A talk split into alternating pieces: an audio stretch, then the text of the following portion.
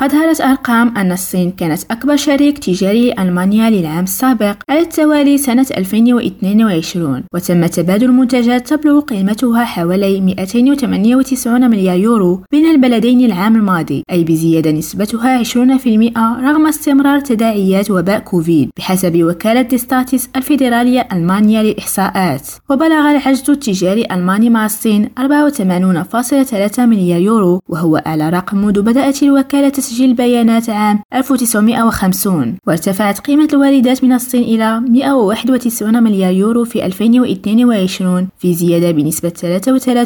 33% عن العام السابق وكانت الولايات المتحدة الشريك التجاري الثاني الأكثر أهمية بالمجمل بالنسبة لألمانيا الوجهة الأولى للسلع المصنوعة في ألمانيا فبلغت قيمة واردتها من القوى الأوروبية 156 مليار يورو سكن أمرسو كريم راديو بيلين